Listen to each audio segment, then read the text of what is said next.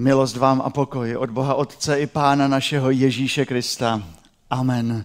Drazí, vyslechněte Boží slovo, které je zapsáno v první knize Mojžíšově v 16. kapitole, verš 13. Ty jsi Bůh, který mě vidí. Pane Bože, dej nám vstřebat to tvé slovo a přijmout ho pro náš život. Nejen v této chvíli, ale pro celý tento rok. Amen. Posaďme se. Nedávno při setkání s jednou paní mi řekla, předtím, než jsem nosila brýle, jsem viděla stromy a když jsem si nasadila brýle, tak jsem viděla, že na těch stromech roste i jehličí. Tak nevím, jestli vy musíte nosit brýle nebo ne, ale pro tento rok já vám přeji dobrý zrak, abyste viděli věci tak, jak jsou a viděli i ten dobrý duchovní, měli ten dobrý duchovní zrak, ten zrak srdce. Před několika dny také prolétla našimi servery zpravodajskými zpráva o Serhii Sidorenkovi, Ukrajinci. Četli jste také?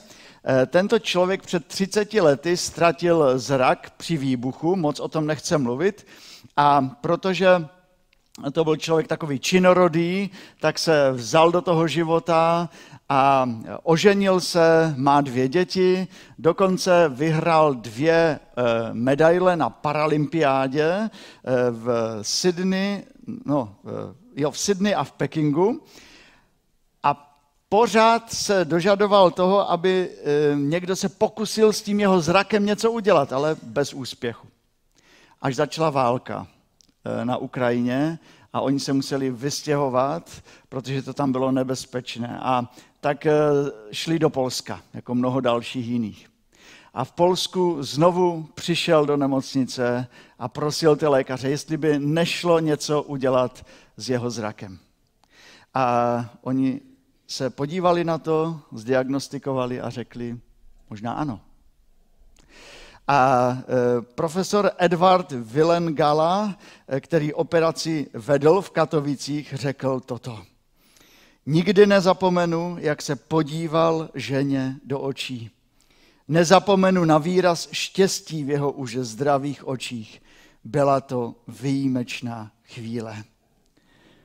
Výjimečná chvíle, když můžeme vidět. A já vám přeji, aby Pán možná dnes a tento rok i léčil ty naše oči duchovní. Možná, že jsou něčím zastřeny a dal nám takový dobrý duchovní zrak. Protože máme začátek toho roku, tak přesto se vás zeptám, jak to tento rok vidíte. Jak to vidíte ve vaší práci, ve vaší rodině, v osobním životě, v našem sboru. Vidíte, jak to bylo i ve svědectví řečeno, i tak optimisticky s tou nadějí Boží tento rok. Jdeme s tímto do roku 2023, anebo spolu s mnoha dalšími se přidáváme do toho davu a říkáme, a dobře, už bylo. To, co se stane, to není naše věc. Není naše věc vidět do budoucnosti. Naše věc je být radostnými křesťany a věrnými křesťany. Dnes jsme četli z Božího slova takový kratičký úsek a je o vidění. A nachází se podobně jako náš rok, nový rok, na začátku. Hned na začátku Bible, hned v 16. kapitole první knihy Mojžíšovi. Je to o tom, že Pán Bůh vidí věci neskresleně. Bůh nevidí ani černě, Pán Bůh nevidí ani růžově. Bůh vidí. Bůh vidí, jak věci jsou. Bůh nepotřebuje brýle. Bůh nepotřebuje vidět na dálku. On vidí úžasně celý tento svět. Leží to před ním. Bůh nepotřebuje ani na blízko brýle. On vidí dobře do života a do srdcí každého z nás, jak tady jsme. A nejinak tomu bylo i v našem příběhu.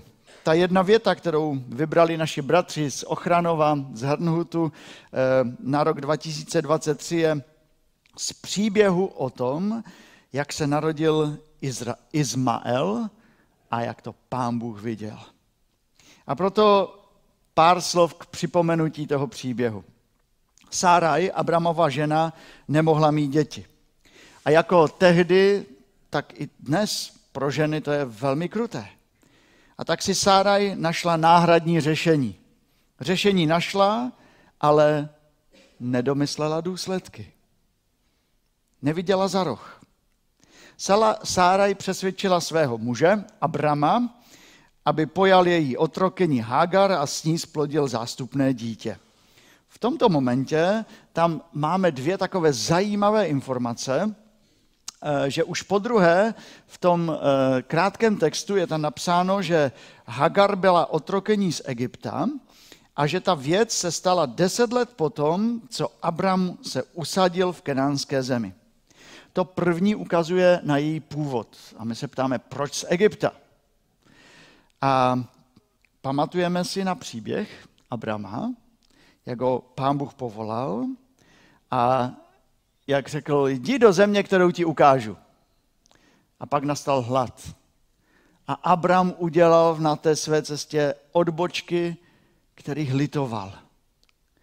Kdyby Pán Bůh nebyl při něm, dopadlo by všechno špatně. A jedna odbočka byla právě do Egypta, protože tam bylo jídlo. A nemusela to dopadnout dobře, protože tam zalhal o své manželce a řekl, že to je jeho sestra. Tak lež. A skoro to opravdu dopadlo tragicky, ale Bůh viděl a zachránil. A Abram z toho vyšel nezaslouženě dobře. A v 12. kapitole, v 16. verši se píše, jak Pán Bůh kvůli Sáraj Abramovi prokázal mnoho dobrého. Takže se píše, měl brav, skot a osly, i otroky a otrokyně, i oslice a velbloudy. Tak Hagar, egyptská, pochází nejspíše právě z této příhody Abrahama v Egyptě. Ta druhá zajímavá věc je ta, že celý náš příběh se odehrává 10 let potom, co se Abram usazuje v kenánské zemi.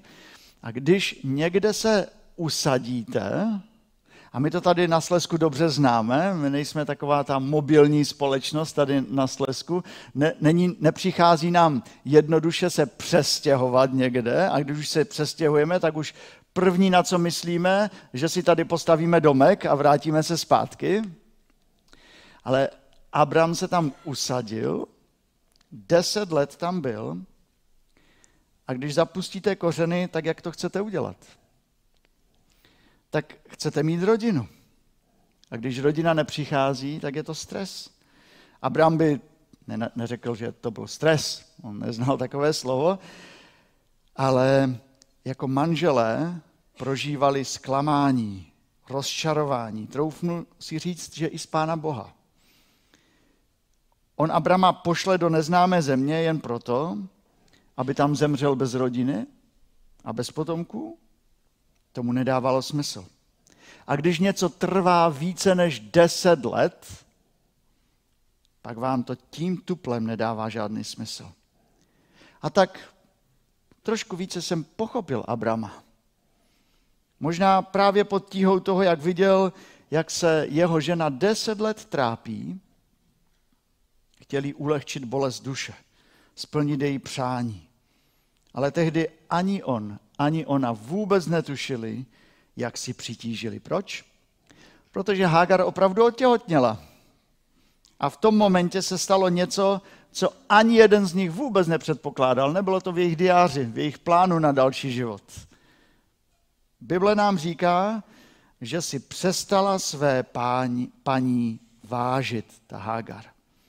A otrokyně byla najednou na koni a řádně toho využila, té nevýhody, té slabosti své paní Sáraj. A pak už věci nabrali rychlý spád. Sáraj si nenechala takové jednání líbit. Je napsáno, že Sáraj jí pokořovala, tak na oplátku, to je taková vražedná kombinace. jeden si druhého přestane vážit, ten na oplátku toho druhého začne drtit, pokořovat, ponižovat. V těhotenství si umím představit, že to všechno bylo krát dvě, ty emoce, a už se to nedalo vydržet. A tak bezvýchodnou situaci Hagar řeší další bezvýchodnou situací. Saraj neviděla východisko, Hagar nevidí východisko, Abram nevidí východisko, a tak se dějí věci z bezradnosti. A Hagar od Saraj uprchla. Saraj zůstala bez potomka, Abram bez naděje a Hagar zůstala úplně ztracená v životě. Těhotná v poušti. To byl jejich život. Byl jen jeden, který viděl zřetelně a dokonale. Nedal se zmást a začal jednat. A jak jednal, tak to vám přečtu přímo z Bible, jak to tam je v té naší kapitole zapsáno. U pramene vody v poušti při cestě do Šuru ji našel Hospodinův anděl Hagar. Řekl jí: Hagar, Sarajina otrokyně, odkud jsi přišla? Kam jdeš? Odpověděla, a teď nevěděla, kam jde. Ona říkala jenom: utíkám od své paní. Hospodinův anděl jí řekl: vrať se ke své paní a pokoř se pod její ruku. Hospodinův anděl jí řekl: nesmírně rozmnožím tvé símě, bude ho tolik, že nepůjde se číst. Hospodinův anděl jí řekl: hlej, jsi těhotná a porodíš syna, dáš mu jméno Izmael, Bůh slyší, neboť Hospodin slyšel tvé trápení. Bude jako divoký hřebec, on proti všem, všichni proti němu, v nezhodě se všemi bratry bude žít. Hospodina, jenž k ní promluvil, pak nazvala: ty jsi Bůh, který mne vidí. Řekla totiž: právě zde jsem pohlédla k tomu, který mě vidí. Tak nazvala svého Boha otrokyně Hagar. Bylo to zvolání vděčnosti a úžasu. To nečekala, že by Bůh vstoupil do jejího života. Do života otrokyně z Egypta takovým způsobem. Ta prostá žena poznala Boha najednou velice osobně.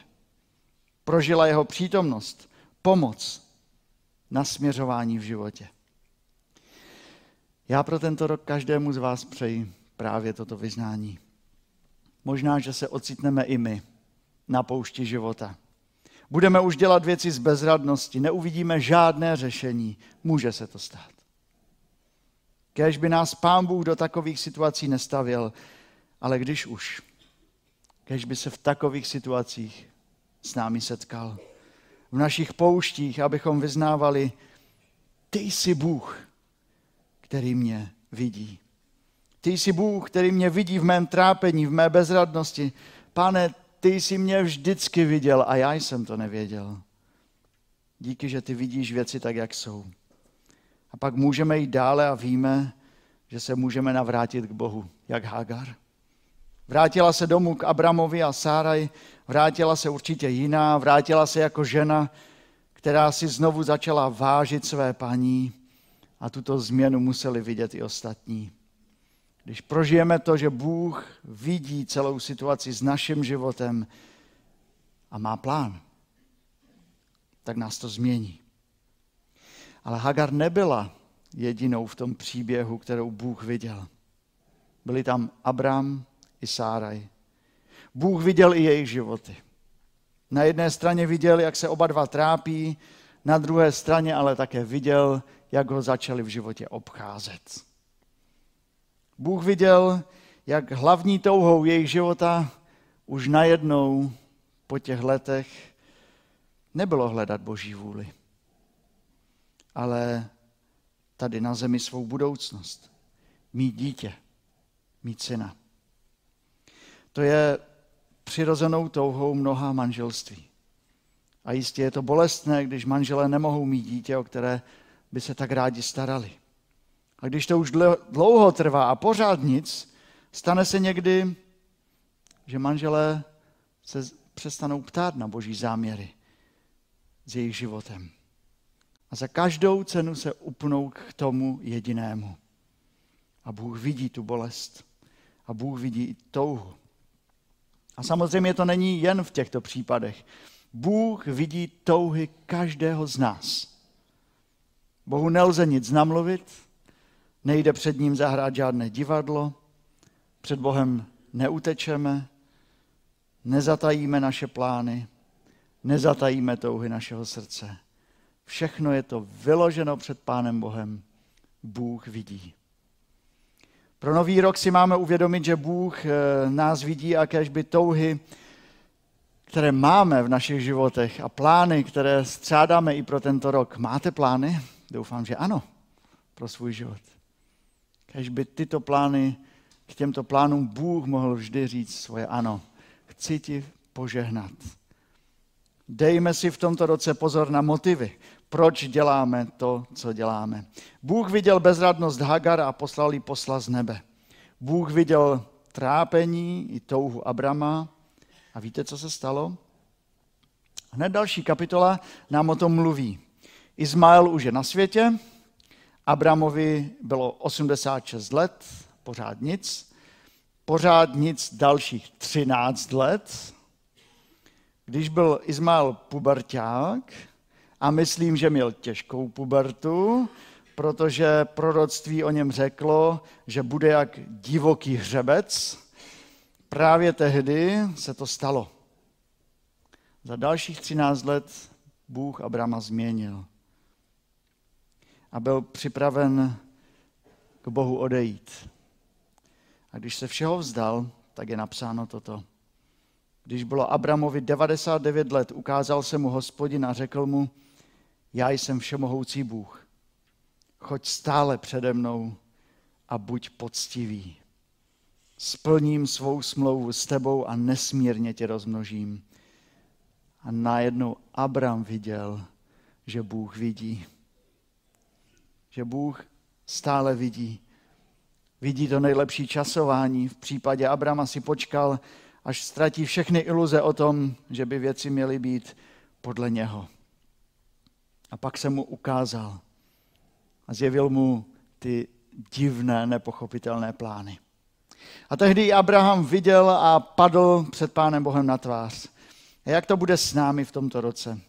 Tak obecně řečeno, nevypadá to úplně dobře. Válka na Ukrajině neskončila, ekonomika se nějak nevzpamatovává, mezi lidmi panuje nejistota, ztrácí se naděje, o tom jsme už neslyšeli.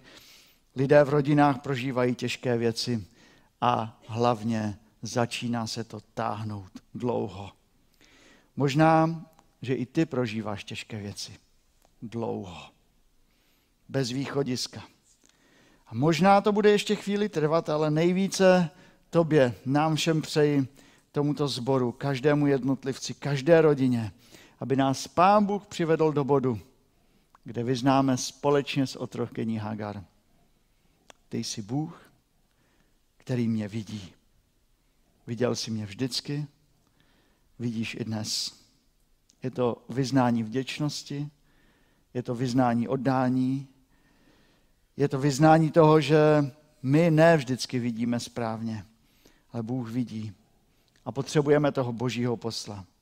A někdy nás Pán Bůh obohatí člověkem, že nám pošle do života člověka a dobře nám poradí. Kéž bych takových lidí bylo v životě našem dost. Pěstujme i dobrá přátelství, kamarádství i v tomto sboru. Buďme hlubokými křesťané, abychom mohli posloužit jiným. A někdy nám Pán Bůh přinese svoje slovo a to je takový ten posel Boží naděje, evangelia. A povzbudilo vás slovo, které jste včera dostali večer, kdo jste tady byli na té večerní chvíli. Povzbudilo vás pro váš život, tak ho přijměte jako slovo od Pána Boha pro váš život. Mě povzbudilo také. A někdy nám Pán Bůh otevře něco na modlitbách. Tak nezanedbávejme modlitbu, protože Boží posel, Duch Svatý působí skrze modlitbu. A já vám přeju, aby takových situací bylo hodně. Ale to musíme vědět, že Pán Bůh už svého posla poslal nám. List Židům říká, mnohokrát a mnohými způsoby mluvíval Bůh k otcům ústy proroků. V tomto posledním čase k nám promluvil ve svém synu, jehož ustanovil dědicem všeho a skrze něho stvořil i věky. A tento posel nám znovu zvěstuje spásu. Mám pro tebe záchranu. I kdyby se tento svět otočil úplně vzhůru nohama, Bůh bude s tebou. Bůh vidí tvůj život a on už se pro tvůj život obětoval. Šel tam na ten kříž ne proto, aby si něco dokázal, ale aby nám dokázal lásku. Nevstal z mrtvých jenom tak, aby udělal show, ale kvůli nám, abychom měli naději. Bůh tě vidí, Bůh tě miluje, Bůh ti dává naději. Bůh nás vidí, Bůh nás miluje, Bůh nám dává naději. Kéž v tomto roce prosákne to slovo z 1. Mojžíšovy k nám. Kéž bychom skutečně vyznávali. Ty jsi Bůh, který mě vidí. Amen. Pane Bože, a díky za to, že nás vidíš. Vidíš to, jak žijeme, jak se někdy potácíme, jak jsme v bezradných situacích v životě. Děkujeme ti za to, že když jsi viděl Hagar v poušti a ona vyznala, že jsi Bůh, který vidí, pak také věříme, že vidíš nás v našich radostech, kdy prožíváme štěstí v našich rodinách a i v tom, že jsme zdraví a že nám ničeho neschází. Ty to vidíš a my ti za to děkujeme.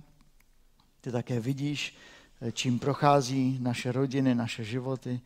Děkujeme ti za to, že ty vidíš naše trápení, naše nemoci, naše bolesti. A děkujeme ti ze všeho nejvíce, že ty vidíš naše srdce. A ty vidíš, jak tě potřebuje.